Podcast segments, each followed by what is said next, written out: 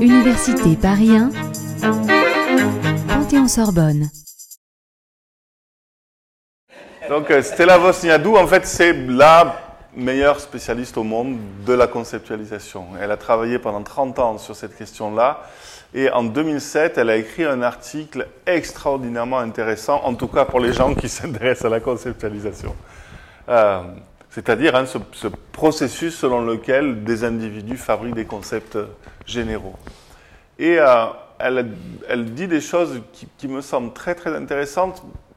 En gros, autour de l'idée, voilà, que ce qui compte dans la conceptualisation, c'est le processus de conceptualisation que je vous ai défini tout à l'heure. Hein, c'est euh, conceptualiser, c'est d'abord fabriquer des catégories, apprendre à les nommer, apprendre à les mettre en relation et apprendre à mettre en relation le concept qu'on est en train de forger avec d'autres concepts. Le cœur de la conceptualisation, c'est ça.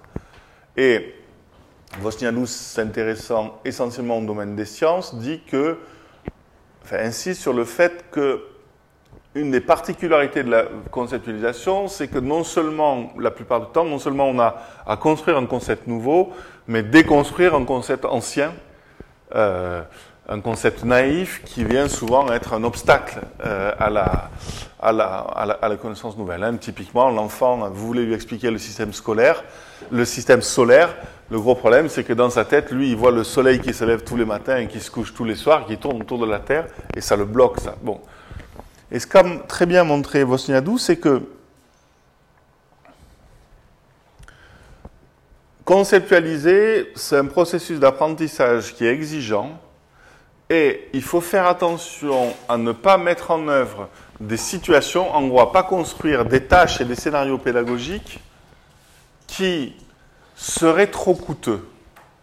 Autrement dit, vous pouvez imaginer tout scénario pédagogique, hein, c'est-à-dire la succession, vous vous souvenez, hein, euh, tâches, euh, progression, régulation. Hein, comment j'organise des tâches entre elles et comment je régule l'apprentissage. Il faut, je crois, bien se souvenir qu'un scénario pédagogique, ça n'est qu'un moyen que met en place un enseignant ou un concepteur de ressources dans le but, le but c'est l'apprentissage, c'est-à-dire que l'étudiant, il acquiert un nouveau concept ou un nouveau savoir-faire, sur le de savoir-faire, etc. Et ce que dit Vostiandou, c'est qu'elle vient en gros du côté de la, la théorie de la charge cognitive, qui est de dire il faut faire attention que parfois le moyen est tellement complexe, tellement subtil, tellement plein de trucs géniaux, que l'étudiant, il va se consacrer complètement sur le moyen et il n'aura plus de ressources cognitives pour, euh, apprendre. Euh, typiquement, alors je l'ai là, je, peux vous le, je peux vous le montrer.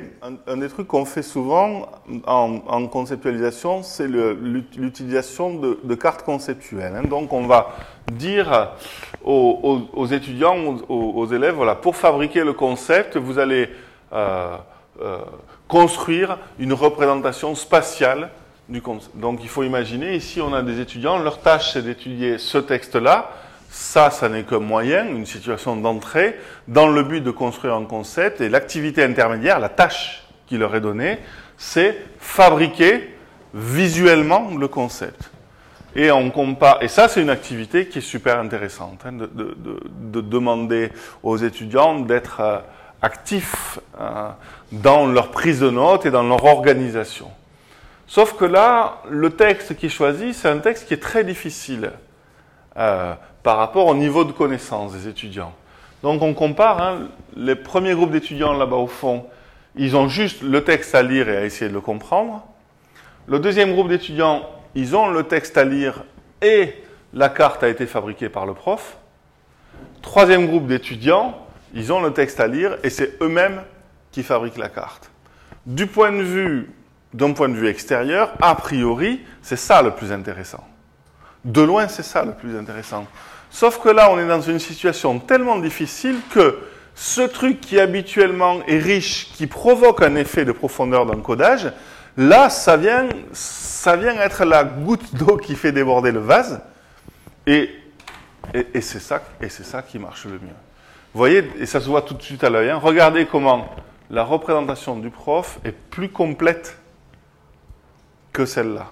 Dans l'état, cette tâche-là, qui habituellement est un scénario qui marche bien, là, présentée comme elle est présentée aux élèves à qui elle est présentée et avec le texte du niveau de difficulté qui est le sien, il se trouve que c'est moins efficace que ça. En gros, c'est ça. Hein, ce, que, ce, que, nous dit Vostianou dans cet article, c'est que les situations de co-construction, les situations d'interaction sociale, etc., si elles sont potentiellement, la plupart du temps, très porteuses d'apprentissage dans le domaine de la conceptualisation, il faut faire attention qu'elles ne sont pas porteuses en soi. Elles sont porteuses à partir du moment où elles présentent un degré d'exigence qui ne va pas venir concurrencer le, travail de conceptualisation. Autrement dit, le bon apprentissage, c'est celui où j'arrive à bien équilibrer, vous voyez, le niveau de difficulté de la tâche que je propose et le niveau de difficulté de l'apprentissage qui est visé. Et, et, il faut se méfier parce que la même tâche, avec tel contenu et tels étudiants, elle va favoriser l'apprentissage. Avec un autre contenu et d'autres étudiants, elle va rendre l'apprentissage plus difficile parce que pour eux, ça, aura, atteint la limite. Vous voyez, autrement dit, quand on conçoit un scénario pédagogique, on ne conçoit jamais un scénario pédagogique en soi. Le scénario pédagogique, c'est toujours mettre en adéquation la connaissance à fabriquer, le type d'étudiants qu'on a et leur niveau, et la tâche. Vous voyez, autrement dit, le scénario, il est, il est toujours euh, l'esclave, hein, il, vient toujours derrière ces deux points d'entrée qui est quelle connaissance et quels étudiants.